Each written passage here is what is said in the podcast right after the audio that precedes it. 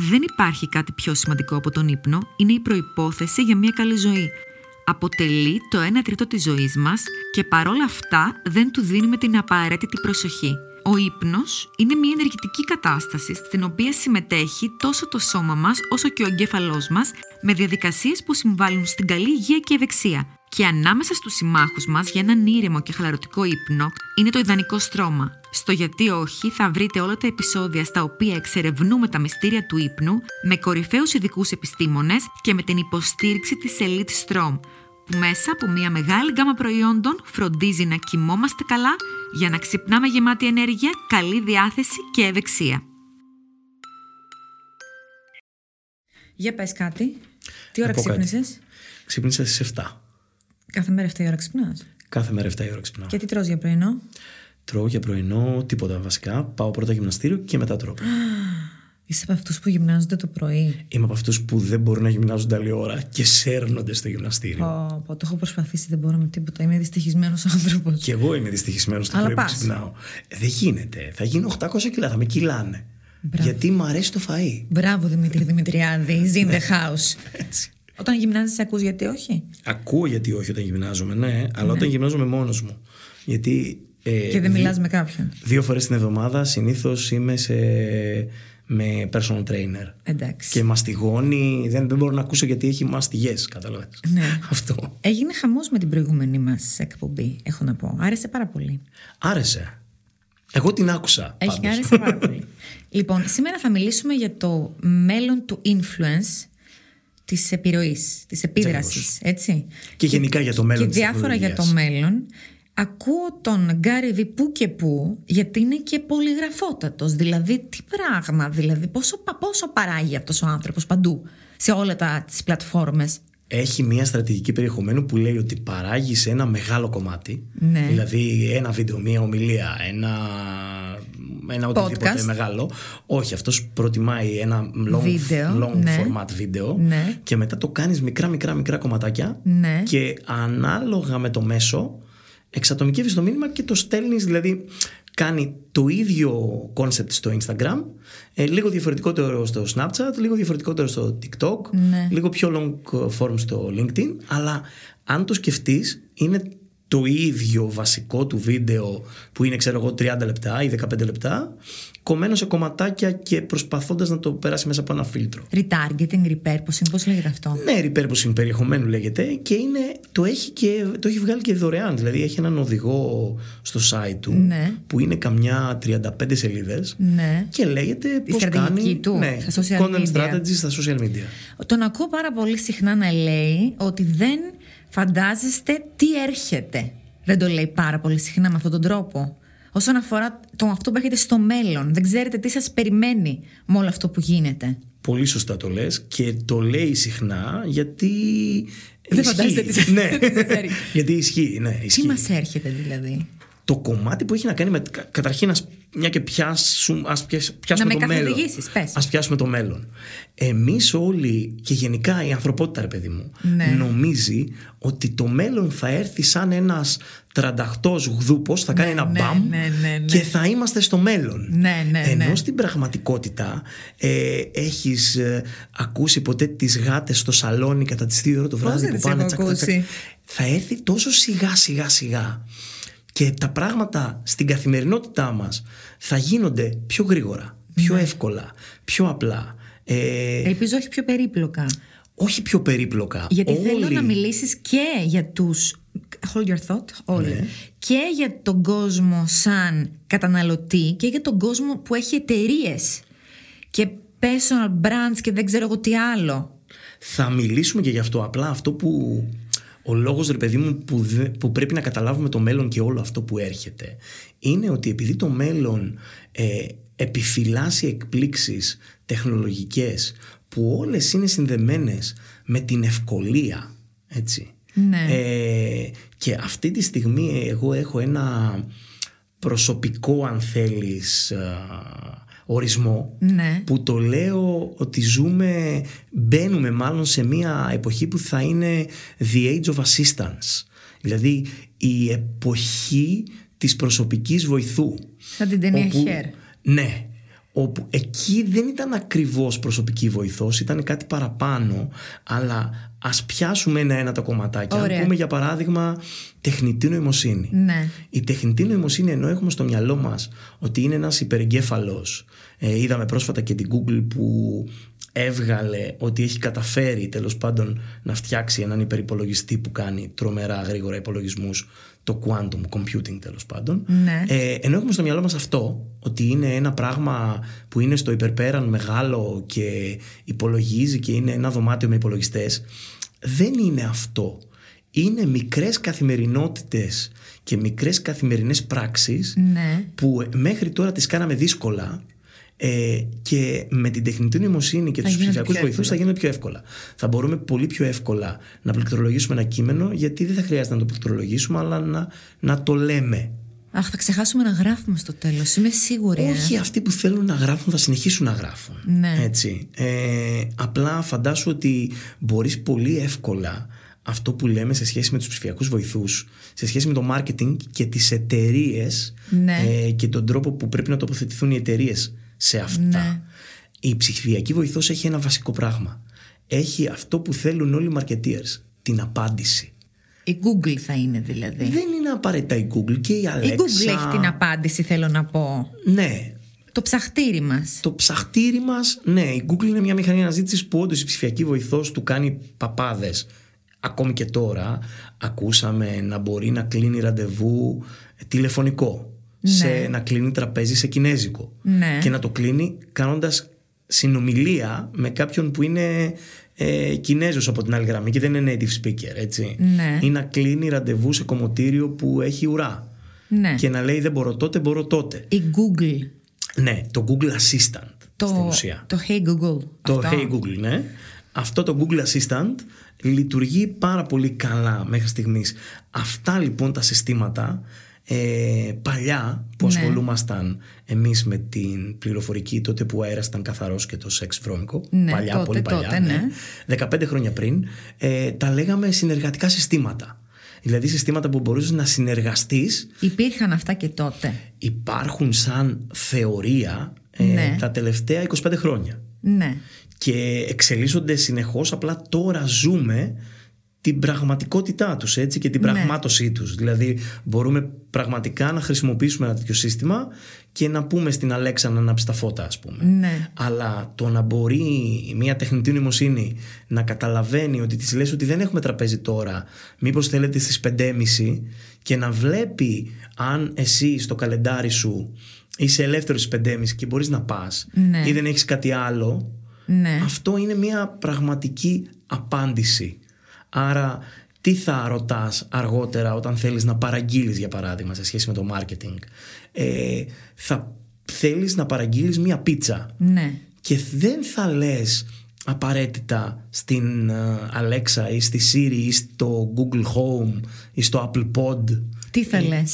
Δεν θα λες απαραίτητα το brand της πίτσας. Θα λες παρήγγειλε μου μία πίτσα. Θα κρίνει αυτή από την προηγούμενη σου, ναι, παραγγελία. Και θα κρίνει αυτή από την προηγούμενη σου παραγγελία. Και αν θέλω να δοκιμάσω καινούργια θα το πω όμως. Ακριβώς. Εκεί θα είναι η νίκη του brand. Γιατί θα πεις παρήγγειλε μου την καινούρια Pizza Hut. Ναι. Παρήγγειλε μου αυτή με το πεπερόνι που είδα στη διαφήμιση. Εκεί θα αγγλικά είναι... όλα αυτά ή στα ισπανικά? Στα ελληνικά όχι ακόμα. Προς το παρόν στα αγγλικά. Ναι. Αλλά πολύ σύντομα το θέμα γλώσσα θα ξεπεραστεί. Ναι. Όπως ξεπεράστηκε και με τις μηχανές αναζήτησης, όπως ξεπεράστηκε και με το search, έτσι. Ναι, ναι. Παλιότερα, όντως, τα αποτελέσματα ήταν όλα στα αγγλικά. Τώρα έχουμε και στα μανταρίν και στα... ναι, σε ό,τι γλώσσα μπορείς να φανταστείς. Ναι, αλλά όμως η γλώσσα είναι λίγο κομματάκι πιο δύσκολο, θέλω να πω. Σίγουρα, αλλά για μας που θέλουμε να περιμένουμε την νέα τεχνολογία και βλέπουμε όλες αυτές τις τεχνολογίες, ναι, είναι το πιο φυσικό μέσο να επικοινωνείς με μια μηχανή. Ναι. Δηλαδή είναι πιο εύκολο να πεις άναψε τα φώτα από το να φτάσεις στο διακόπτη. Ναι. Είναι πιο εύκολο να κρατήσεις μια σημείωση και να πεις Αλέξα θύμισέ μου να πάρω τηλέφωνο τη Δεσποινά, ναι, από το να πρέπει να μπεις και να ανοίξεις το πληκτρολόγιο, την εφαρμογή reminder και όλα αυτά. Ναι. Άρα όλα αυτά τα μικρά πραγματάκια είναι πράγματα που μας φέρνουν την τεχνητή νοημοσύνη και τους ψηφιακούς βοηθούς πολύ κοντά, όχι πια στο μέλλον. Έτσι. Μα και νομίζω ήδη που δεν χρησιμοποιείται ευρέως Mm-hmm. Στην Ελλάδα τουλάχιστον, ναι, η βοηθή, λόγω του περιορισμού της γλώσσας βασικά θα πω εγώ. Άμα δεις καμιά παλιά ταινία και βλέπεις τις διαφορές ήδη με αυτήν πώς είναι η ζωή σου τώρα, με τις καθημερινές κινήσεις. Ναι. Φαντάζομαι ότι έβλεπα πρόσφατα το Her, γιατί το χρειάστηκα για μία αναφορά σε ένα βιβλίο, και έχει ο Joaquin Phoenix, που είναι και της μόδας πολύ πια, ναι, και εκεί έχει κάνει συγκλονιστική ερμηνεία, φοράει, ναι, στο αυτί του ένα ακουστικό, ναι, και μιλάει με την ψηφιακή βοηθό που τότε λανσαριζόταν ως σύστημα, έτσι, ναι, ως, ναι, ένα λειτουργικό σύστημα, OS, ναι, το έλεγαν κιόλας, ότι είναι ένα λειτουργικό σύστημα, και ότι κάποια στιγμή τα λειτουργικά συστήματα άρχισαν να μιλάνε και μεταξύ τους, ναι, και άρχισαν να μιλάνε και μεταξύ τους παράλληλα, και όλο αυτό που λέμε ότι θα έρθει, ρε παιδί μου, σιγά σιγά. Άρα όντως και σε επίπεδο branding δεν ξέρουμε τι μας περιμένει. Δεν είναι έτοιμη η όποια πίτσα χάτη ή όποιο brand θεωρούμε να κάνει branding για τη φωνή, αν μιλάμε και με όρους branding και με όρους marketing, έτσι, ναι.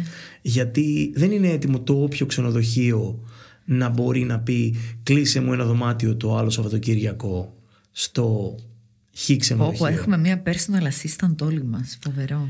Ναι. Ότι θα γίνει αυτό. Είναι πραγματικότητα. Το ζήτημα είναι να μπορέσει ο κόσμος να τη χρησιμοποιήσει.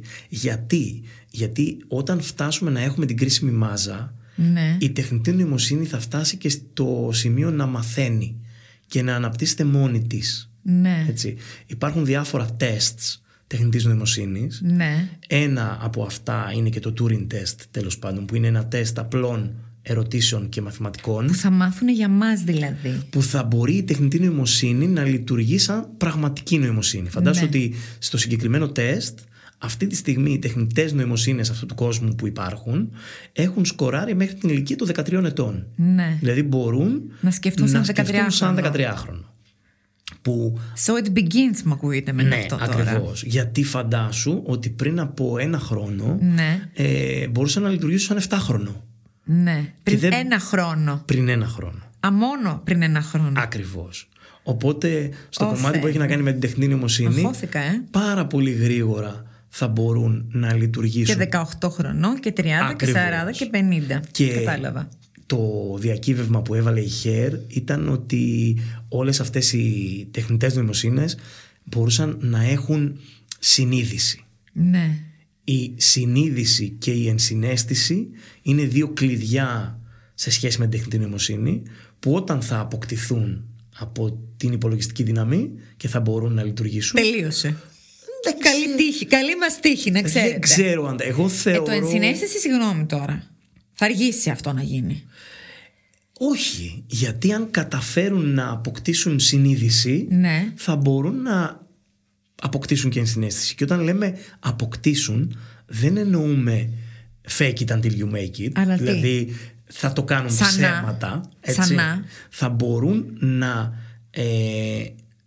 βιώσουν πραγματικά το συναίσθημα. Και το να βιώσουν το συναίσθημα δεν είναι κάτι το οποίο είναι απαραίτητα κάτι που σωματοποιείται. Έτσι, δηλαδή, έχουμε όλοι στο μυαλό μας ότι βιώνω ένα συναίσθημα με το σώμα μου. Προφανώς το βιώνω με το σώμα μου. Φαντάσου όμως. Το βιώνω στον εγκέφαλο. Ακριβώς, ναι. Όχι το βιώνω στον εγκέφαλο. Από εκεί ξεκινάει και εκεί καταλήγει. Άρα, μια τεχνητή νοημοσύνη, ναι, θα μπορεί να βιώσει ένα συναίσθημα και να καταλάβει όλο το εύρος. Ναι. Όπως επίσης θα μπορεί να κάνει από πλευράς συναίσθησης πολύ περισσότερα πράγματα, ναι, από ό,τι μπορεί να κάνει ένας άνθρωπος ο οποίος στην ουσία μπαίνει στα παπούτσια σου με βάση τα δικά του βιώματα. Ναι. Φαντάσου κάποιον που μπορεί να μπει στα παπούτσια σου κάνοντας υπολογισμούς και βιώνοντας συναισθήματα, όπως εγώ, 20.000 ανθρώπων. 20.000 ανθρώπων. Ναι, ταυτόχρονα. Δηλαδή όλους τους παρόμοιους. Τώρα η ηθική εδώ πέρα που θα είναι και που ξεκινάει και που τελειώνει, δεν ξέρω, και τα όρια που είναι. Να σου πω τώρα, η ηθική και τα όρια. Η ηθική είναι ένα δίλημμα που το κουβεντιάζουν πάρα πολύ.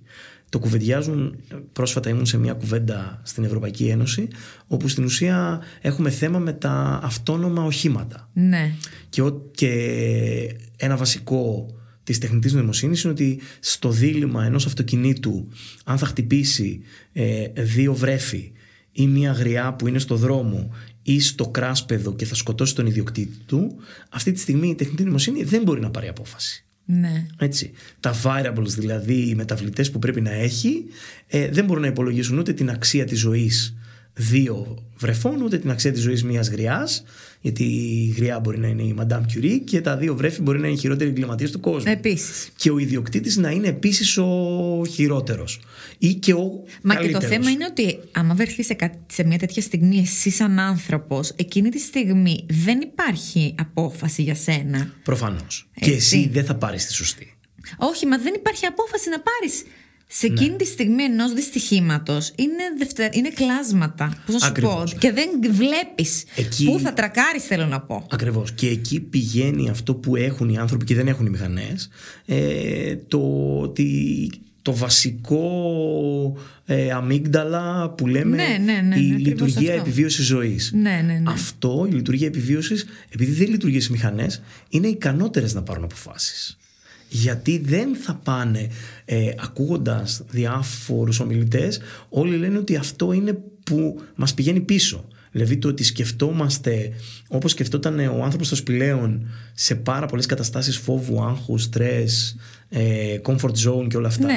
Είναι αυτό που μας πάει πίσω. Μία μηχανή δεν την πηγαίνουν πίσω τέτοια πράγματα. Είναι αυτό που μας κάνει ανθρώπους. Δεν μας πάει πίσω. Μας πάει πίσω. Μας κάνει ανθρώπους, γιατί είμαστε άνθρωποι. Ναι, οκ. Εγώ το καταλαβαίνω αυτό, αλλά φαντάσου εμένα που θέλω να καταλάβω τη σκοπιά της τεχνολογίας, ρε παιδί μου, θεωρώ ότι όντως μας πάει πίσω. Και η όλη λογική είναι γιατί να μην έχω τη μηχανή να πάρει μια απόφαση. Ναι. Σε σχέση τώρα με την εμπιστοσύνη και την απόφαση. Μία άλλη πολύ μεγάλη κουβέντα σε σχέση με το μέλλον και την τεχνολογία είναι η εμπιστοσύνη. Ναι. Η εμπιστοσύνη στα μέσα, η εμπιστοσύνη στα δεδομένα, η εμπιστοσύνη στις πλατφόρμες. Των ανθρώπων και των brands. Προς τις πλατφόρμες. Ναι.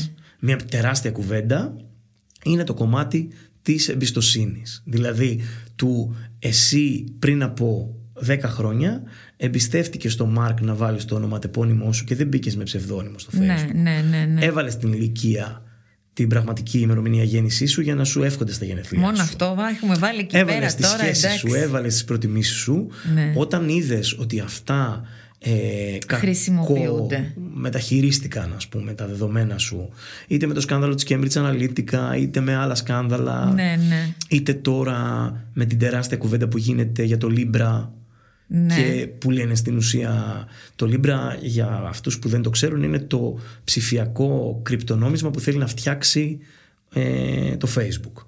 Και ενώ ξεκίνησε με τεράστιες δάφνες και πήγε δηλαδή σε μια λογική ότι αυτό θα είναι το επόμενο δολάριο, και ο Μάρκ θα γίνει πλανητάρχης, το Κογκρέσο τον φώναξε και του είπε ότι ακόμα δεν έχεις βάλει σε σειρά τα του οίκου σου και στο Facebook χάνονται δεδομένα. Εσύ θες να λανσάρεις νόμισμα? Και όταν έφτιαξε το consortium υποτιθέμενα και μπήκε το PayPal, το Stripe, η Visa, η Mastercard, όλοι λέγαμε wow, θα το κάνει. Πραγματικά δηλαδή θα είναι πιο δυνατό από το δολάριο. Κάποια στιγμή μετά από πολιτικές πιέσεις έσπασαν όλα αυτά. Έφυγε η Visa, έφυγε η Mastercard, έφυγε το Stripe, έφυγε το PayPal. Γιατί έφυγαν? Για την εμπιστοσύνη. Ότι δεν υπάρχει αυτό που λέμε με μία λέξη στα αγγλικά trust. Δεν υπάρχει η εμπιστοσύνη απέναντι στις πλατφόρμες πια. Ο κόσμος είναι πάρα πολύ δύσπιστος σε σχέση με τα δεδομένα του. Και πιστεύω ότι θα φεύγουν κιόλας κάποιοι. Ναι, ξέρεις τι έχει γίνει? Αυτό που βλέπουμε και έχει σχέση με το μέλλον των κοινωνικών δικτύων. Ο αριθμός των ανθρώπων που αυτή τη στιγμή χρησιμοποιούν ιδιωτικά social networks, δηλαδή Messenger, WhatsApp, Viber, πράγματα δηλαδή που δεν είναι δημόσιες συζητήσεις, τα τελευταία 2 χρόνια ξεπέρασε τον πληθυσμό που χρησιμοποιεί social media.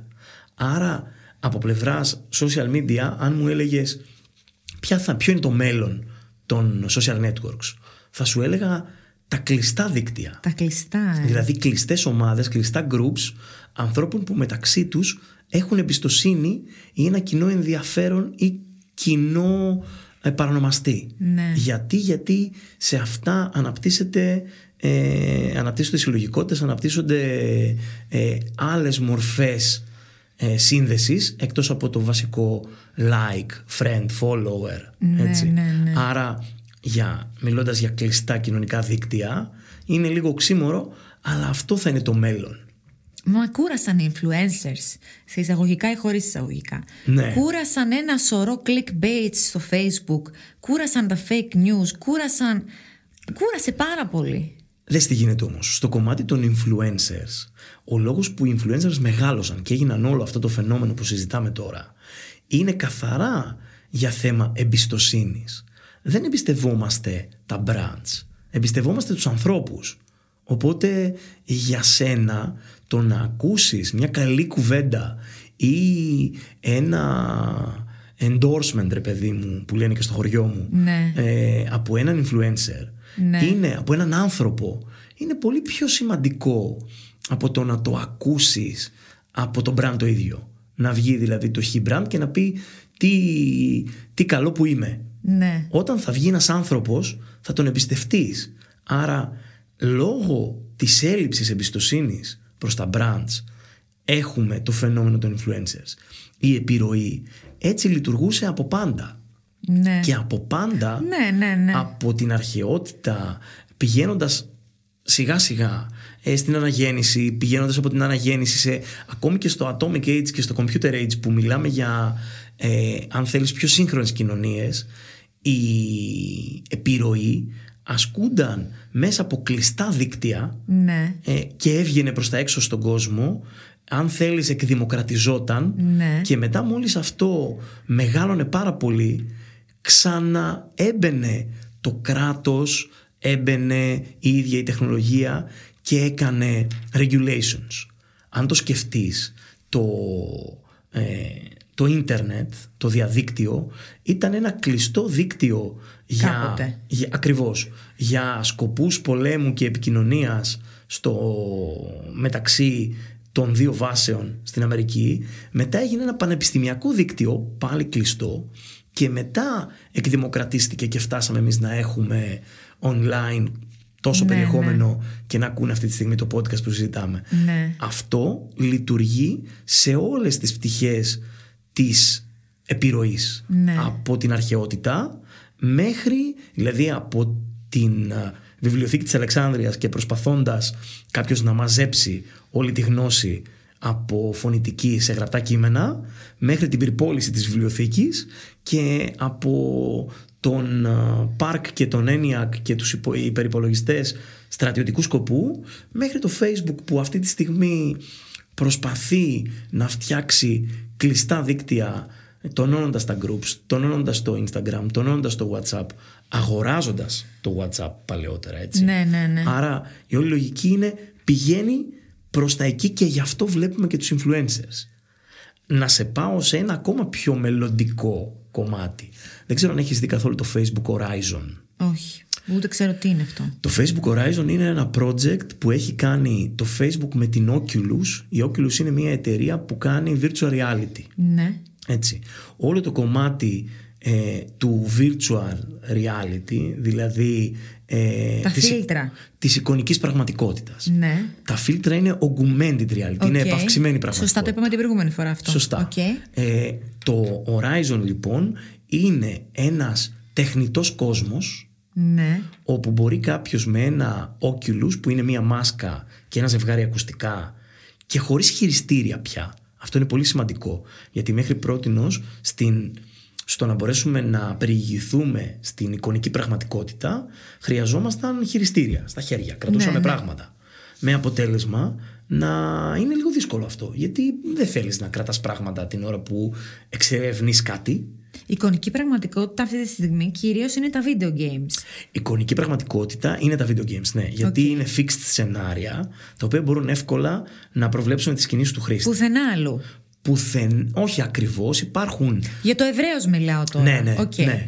Για να καταλαβαίνουμε, θέλω games. Να πω. Ωραία. Φαντάσου έναν ψηφιακό κόσμο, ναι, σαν video game, ναι, όπου στην ουσία είναι οι φίλοι σου στο Facebook, ναι, έχουν όλοι ένα ψηφιακό avatar, έτσι, το οποίο αυτό που ήταν wow και το είδα σαν πρώτη αντίληψη ήταν ότι επειδή μπορούν πια να καταλαβαίνουν τα χέρια, ναι, τα συγκεκριμένα avatars δεν έχουν πόδια.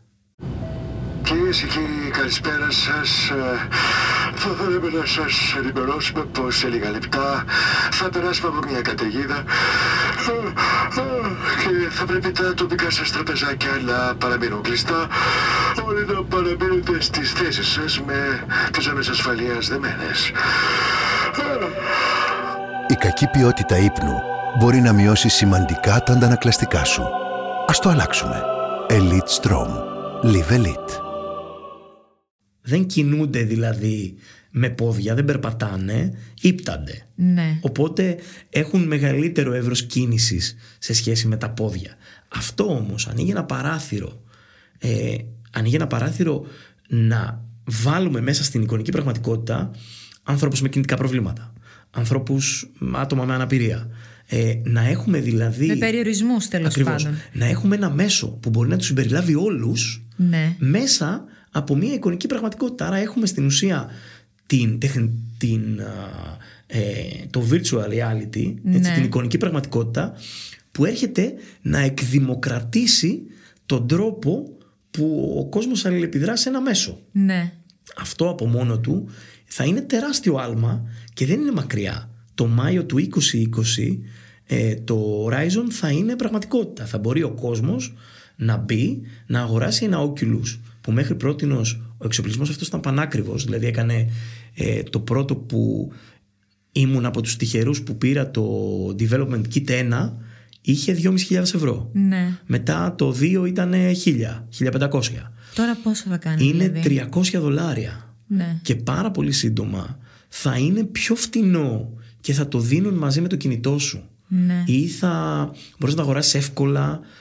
Θα είναι commodity, θα είναι πάρα πολύ απλό πράγμα. Ναι, κατάλαβα. Άρα θα μπορείς, φαντάσου ένα αντίστοιχο κοινωνικό δίκτυο που αντί να διαβάζεις και να βλέπεις φωτογραφίες και βίντεο και να αλληλεπιδράς εκεί, να αλληλεπιδράς πραγματικά με τις αισθήσεις σου. Δηλαδή με τα χέρια, τα μάτια, την ακοή, και να έχεις πάλι ένα, αυτό που λέμε στην εικονική πραγματικότητα, immersive, δηλαδή η εμβύθιση, ναι, από, ναι, την κανονική σου πραγματικότητα σε μια τεχνητή.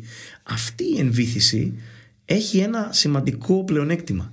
Μπορείς πιο εύκολα να αναπτύξεις εμπιστοσύνη όντας εμβυθισμένος σε μια εικονική πραγματικότητα.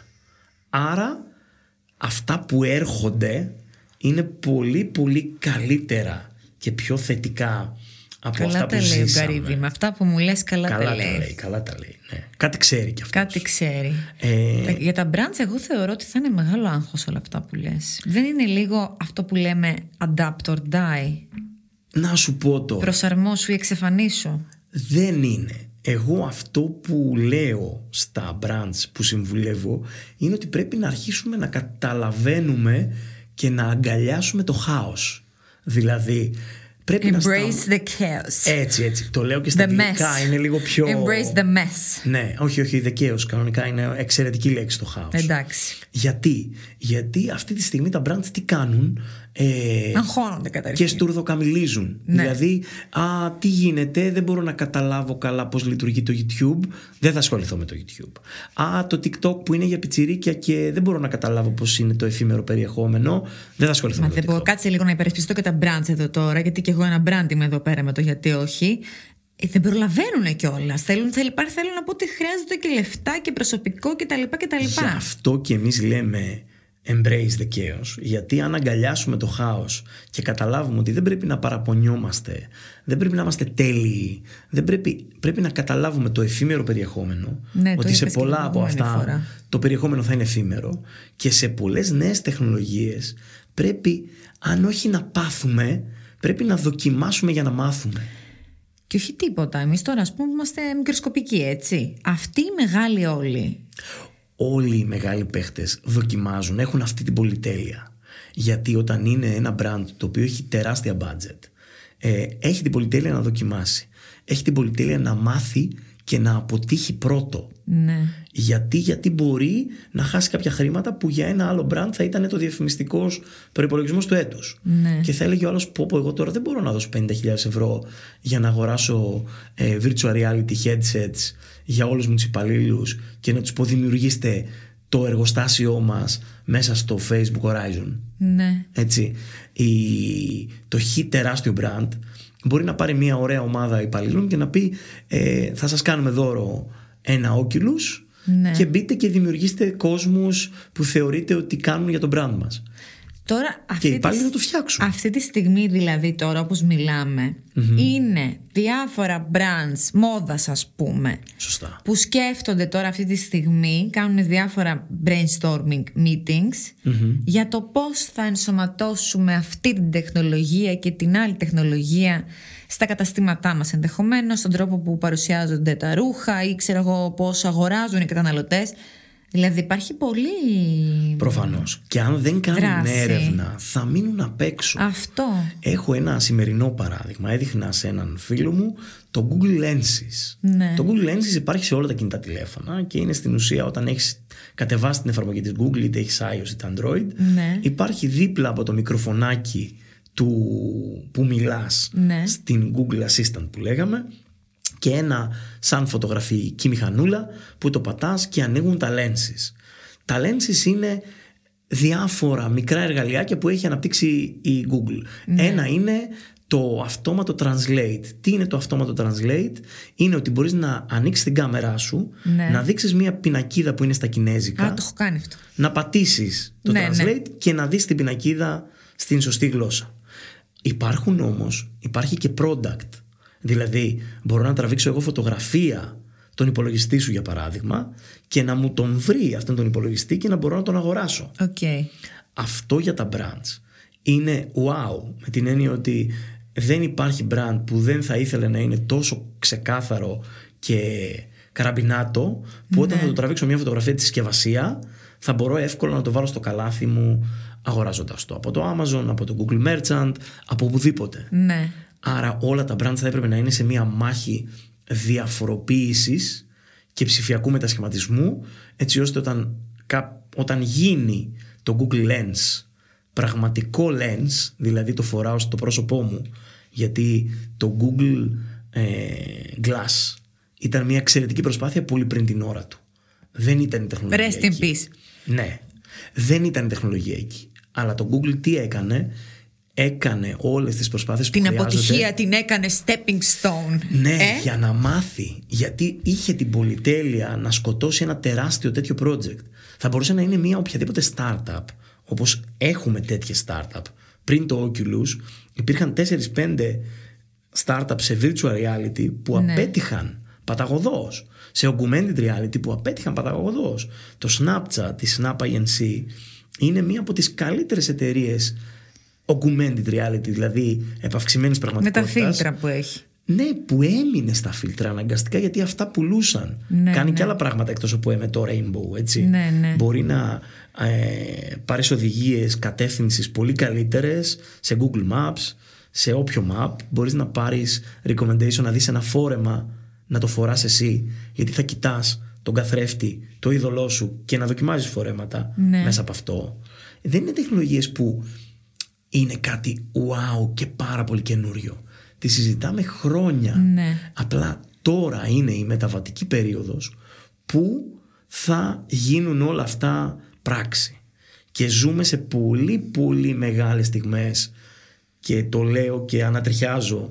Θα δούμε πράγματα που πριν από 25 χρόνια τα προέβλεπαν, αλλά όχι με αυτή την ακρίβεια και ουσία. Ναι. Και στην Ελλάδα. Στην Ελλάδα εννοώ να το κάνουν εταιρείες, γιατί σαν κοινό θα τα δούμε προφανώς. Τι γίνεται? Το κομμάτι που έχει να κάνει με την παγκοσμιοποίηση ως φόρμα, εμείς την έχουμε ζήσει, με την έννοια ότι η Ελλάδα ήταν από τους τυχερούς ευρωπαϊκούς παίκτες, αν θέλεις, που πήραν πολύ από την τεχνολογία. Φαντάσου ότι υπάρχουν χώρες όπως, μην πάμε μακριά, η Τουρκία, όπου πολλά πράγματα κόπηκαν από την εκάστοτε κυβέρνηση. Με το καθεστώς τώρα Ερντογάν. Ναι, θεωρείται δημοκρατία, έτσι. Ναι, ναι. Ή ας πούμε στην Κίνα πάρα πολλά πράγματα κόπηκαν σε έναν τεράστιο πληθυσμό και ο πληθυσμός αναγκάστηκε να βρει άλλες διεξόδους, είτε κάνοντας μη του αντίγραφα που περνούσαν μέσα από το καθεστώς, είτε κάνοντας πράγματα τα οποία έλεγες δεν μπορεί να το κάνουν έτσι, υπάρχει ευκολότερο. Ναι. Και όμως προσαρμόστηκαν. Ναι. Αυτό που βλέπουμε τώρα είναι ότι θα έχουμε γρήγορο εκδημοκρατισμό.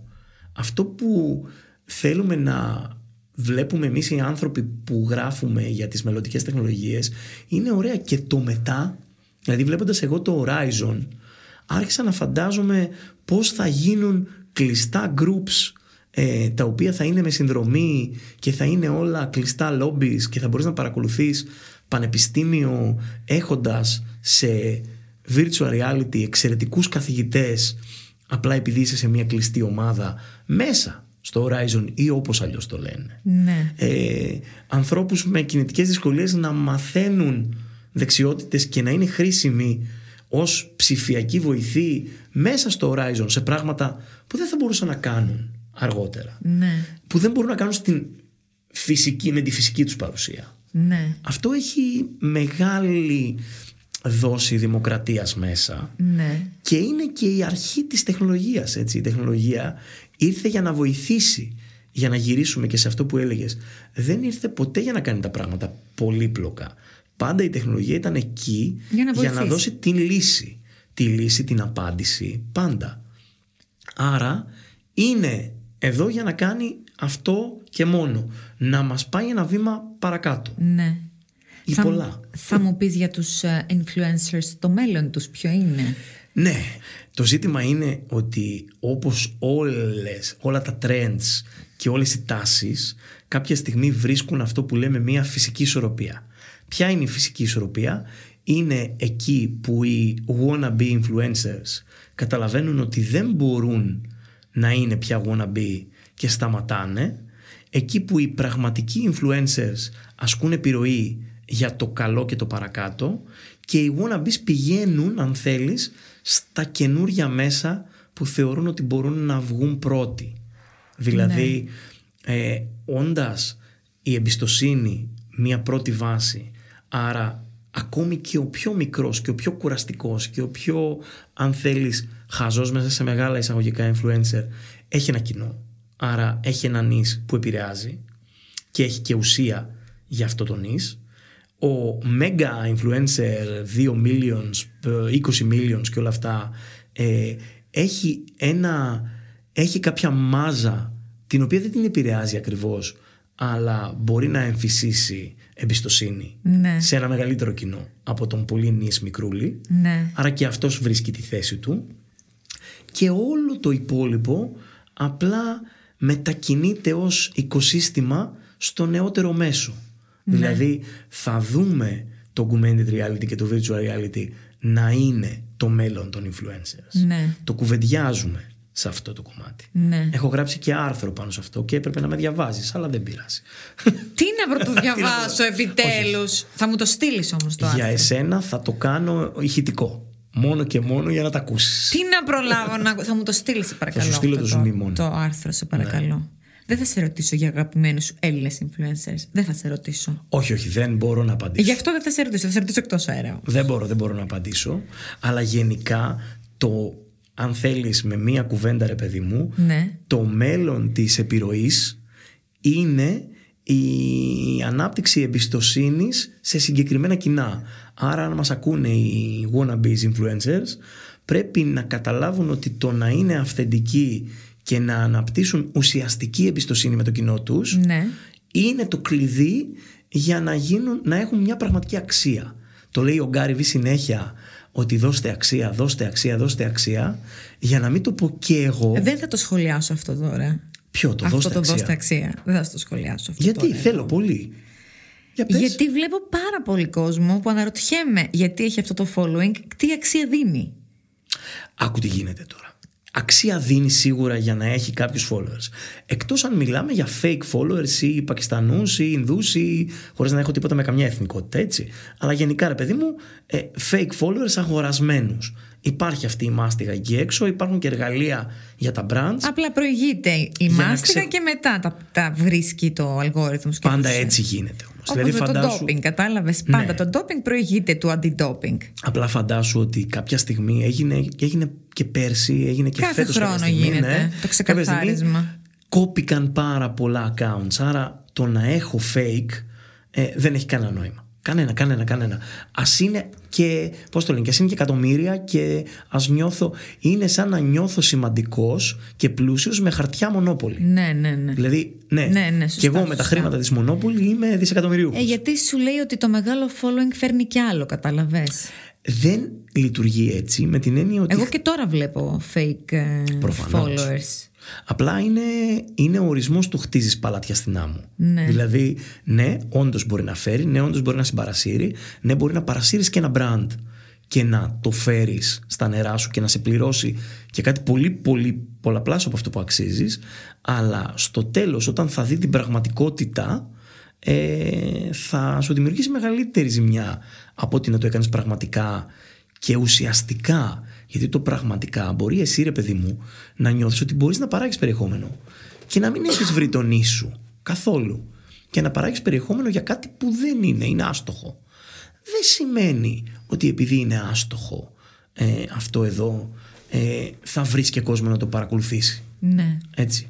Εσύ κατάφερες, βρήκες το κοινό σου συγκεκριμένα, υιοθέτησες ένα μέσο που ανεβαίνει, έκανες μία, αυτό που λέμε, ένα placement, μία τοποθέτηση. Ναι.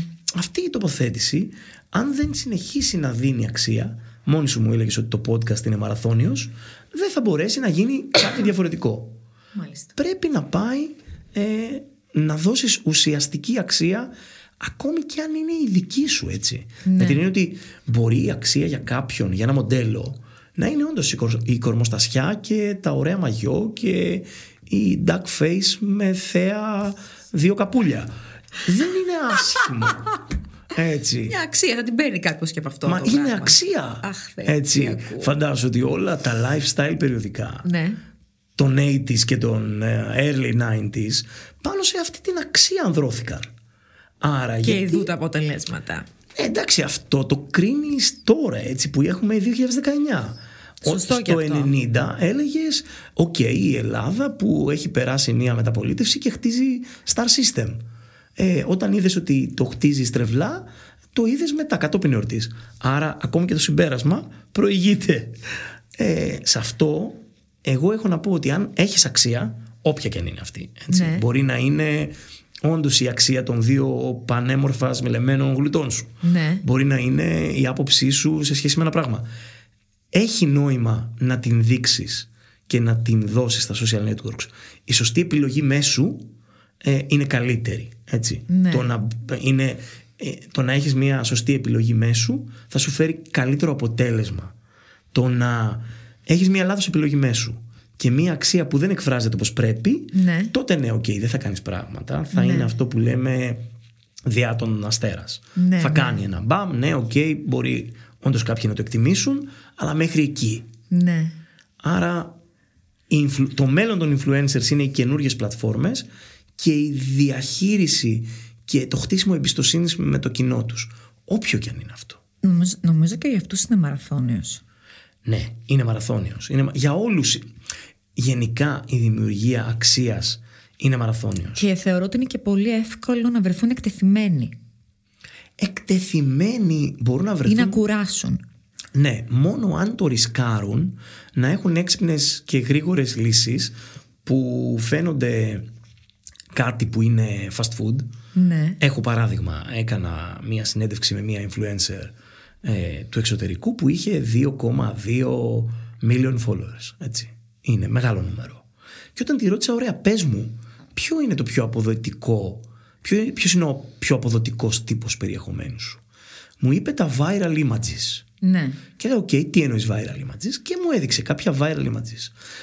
Viral images για τη συγκεκριμένη που δουλεύουν εξαιρετικά ήταν κάποιες πολύ ωραία στυλιζαρισμένες εικόνες όπου ήταν με μαγιό, πανέμορφη κοπέλα, δεν λέω, έτσι, και είχε μια ιδιότυπη πόζα. Ήτανε μια πόζαρε με κάτι λεμόνια, μια πόζαρε με κάτι ηλιοτρόπια, μια πόζαρε με κάτι βάρκες.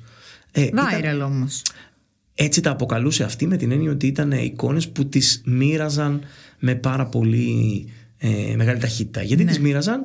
Γιατί ήταν μια όμορφα στιλιζαρισμένη εικόνα με μια όμορφη κοπέλα, η οποία μπορούσε εύκολα να μοιραστεί, γιατί ήταν κάτι που δεν θα μπορούσε να κάνει relay το κόσμος. Όπως μοιράζουμε μια ωραία εικόνα από ένα ποτάμι, από οτιδήποτε, τη μοιράζουμε έτσι σαν μια ωραία εικόνα. Δεν μοιράζουμε την προσωπικότητα, δεν μοιράζουμε το personal branding, απλά επειδή αυτή η ωραία εικόνα μπορεί να σταθεί χωρίς να χρειάζεται να κάνει relate κάποιος, ούτε με το συναίσθημα, ούτε με τη βαθιά ποιότητα, ούτε με τίποτα. Μπορεί να σταθεί απέναντι σαν μια ωραία εικόνα, μπορεί να μοιραστεί πάρα πολύ γρήγορα και να πάρει followers. Θα μου πεις, okay, και εγώ παράγω ωραίες εικόνες, γιατί δεν γίνομαι viral? Αν παράγεις εξαιρετικά ωραίες εικόνες στο τόσο ανταγωνιστικό κομμάτι της εικόνας, ή εξαιρετικά ωραία βίντεο, ή εξαιρετικά ωραία podcasts, όντως κάποια στιγμή θα γίνει και αυτό viral και θα πάρεις την αξία που χρειάζεται. Καλά, είναι και πολλά άλλα πράγματα μαζί. Πας σε ένα survivor και έχεις ένα following αλφα, ξαφνικά, θέλω να πω έτσι. Είναι και αυτά μαζί. Το κομμάτι που έχει να κάνει με τα mainstream μέσα. Ακριβώς. Εγώ ποτέ δεν το σνομπάρα. Θεωρώ ότι είναι και αυτός ένας τρόπος. Δηλαδή η τηλεόραση έχει, αν θέλεις, φέρνει followers. Το ραδιόφωνο φέρνει followers. Γενικά το να έχω. Εντάξει, και εκείνο θες να έχεις κιόλας, έτσι. Ναι, ακριβώς αυτό. Το κομμάτι που έχει να κάνει με το φέρνει followers δεν έχει ποιότητα, παρά μόνο ποσότητα, και δεν έχει εξειδίκευση. Δηλαδή, το να πάω εγώ σε ένα survivor και να πω την άποψή μου, έτσι, μέσα σε όλα, να εκτεθώ γύρω από το κόντεξ ενός τηλεπαιχνιδιού και να πω την άποψή μου για κάτι, δεν θα με ακολουθήσουν ως ειδικό στο digital marketing. Θα με ακολουθήσουν επειδή σε έχουν δει στο survivor. Ακριβώς. Και αυτό, αν έχεις ένα personal brand, μπορεί να του κάνει τεράστιο κακό. Σίγουρα. Αν δεν έχεις ένα personal brand και το κτίζεις και στην ουσία πατήσεις stepping stone που είπες και εσύ, πατήσεις πάνω στο ότι είσαι ο Δημήτρης από το Survivor, και ο οποίος έκανε και ένα brand ρούχων. Και θα ακολουθεί και για πολύ καιρό από το Survivor. Ναι. Θεωρώ. Και το rebranding είναι πάρα πολύ δύσκολο. Και για αυτές τις περιπτώσεις, όσες φορές προσπαθήσαν να κεφαλαιοποιήσουν την εφήμερη, αν θέλεις, φήμη, εφήμερη φήμη, για λίγο καιρό θα γίνει κάτι. Όλο αυτό το boom ήταν σε πάρα πολύ ευκαιριακά πράγματα. Δηλαδή, και καλά, και τα ξέρουμε τα παραδείγματα όλοι τώρα, ποια είναι αυτά. Και δεν είναι καλά παραδείγματα branding. Δηλαδή δεν είναι κοίτα τον τάδε που ήταν από το Survivor και έκανε ένα τέλειο. Και έμεινε κιόλας. Μπορεί και να έμεινε, αλλά θα. Μα δεν έμεινε κανείς. Δεν θα κρίνω από το Survivor και ότι είναι πρόσφατο, από τα παλιότερα. Ναι. Και αν έμεινε ως, αν θέλεις, μία τηλεπερσόνα σε ένα τηλεπεριβάλλον κατανάλωσης ίδιο με αυτό που εδραιώθηκε. Άρα δεν μας νοιάζει αυτό. Μας νοιάζει αν εσύ έχεις μια πραγματική αξία. Δηλαδή, έχω έναν άνθρωπο ο οποίος είναι ουσιαστικά και πολύ δυνατός καλλιτέχνης. Και θέλει αυτό το πράγμα να το βγάλει παραέξω. Αν το βγάλει παραέξω, αν αυτό όντως μπορεί να αγγίξει αυτούς που θα άγγιζε αν τον έβρισκαν στο δρόμο, αν τον έβρισκαν μέσα από ένα άλλο μέσο. Δηλαδή έβλεπαν ένα πίνακά του και ήταν τόσο διαπεραστικός όσο να δουν ένα Instagram post του. Αυτή είναι η βάση. Νομίζω ότι θα ξανασκεφτώ τον Γκάρι Βι, γιατί έχει δίκιο ότι δεν ξέρουμε τι μας περιμένει. Από εδώ και όλα αυτά που είπαμε. Θα λες, ο Δημητριάδης έχει δίκιο. Εντάξει, πριν έτσι θα λέω. Τον Γκάρι Βι, πάντα. Έτσι θα λέω. Έτσι. Είναι αυτό που λέει support your local heroes. Έτσι θα λέω. Πραγματικά ωραίο είναι αυτό. Έτσι θα λέω. Αυτό θα λες. Αλλά εγώ κρατάω από την εκπομπή αυτή ότι αγκαλιάστε το χάος. Κανείς δεν ξέρει όλα, κανείς δεν βγαίνει από αυτό το δρόμο χωρίς λάθη, αποτυχίες, σφάλματα, να καθυστερήσει κάτι να κάνει. Τι να κάνουμε, είναι πάρα πολλά όλα αυτά. Είναι πάρα πολλά. Και το μέλλον δεν θα έρθει σαν αστραπή. Είμαστε ήδη εδώ και κάθε μέρα έρχεται και είμαστε ήδη στο μέλλον. Λοιπόν, Δημήτρης Δημητριάδης, θα τα βρείτε όλα στο γιατροχ.gr, τον ξέρετε κιόλας, Google Home, θα τα βρείτε όλα. Σε ευχαριστούμε πάρα πολύ. Εγώ σε ευχαριστώ. Φιλιά πολλά. Φιλιά. Λοιπόν, παιδιά, κλείνοντας, είναι σαφές νομίζω ότι πρέπει να πάρουμε τον ύπνο μας στα σοβαρά. Και γι' αυτό δεν μπορώ να σκεφτώ καλύτερο σύμμαχο από τα στρώματα της Elite Strom. Γιατί το α και το ω για έναν ποιοτικό και ξεκούραστο ύπνο είναι ένα υψηλής ποιότητας στρώμα φτιαγμένο για κάθε ανάγκη και επιθυμία μας. Επισκεφτείτε σήμερα κιόλας ένα κατάστημα Elite Strom ή ακόμη μπορείτε να τα βρείτε και στο e-shop elitestrom.gr και επιλέξτε το ιδανικό για εσάς στρώμα μέσα από την τεράστια γκάμα που διαθέτουν. Live Elite!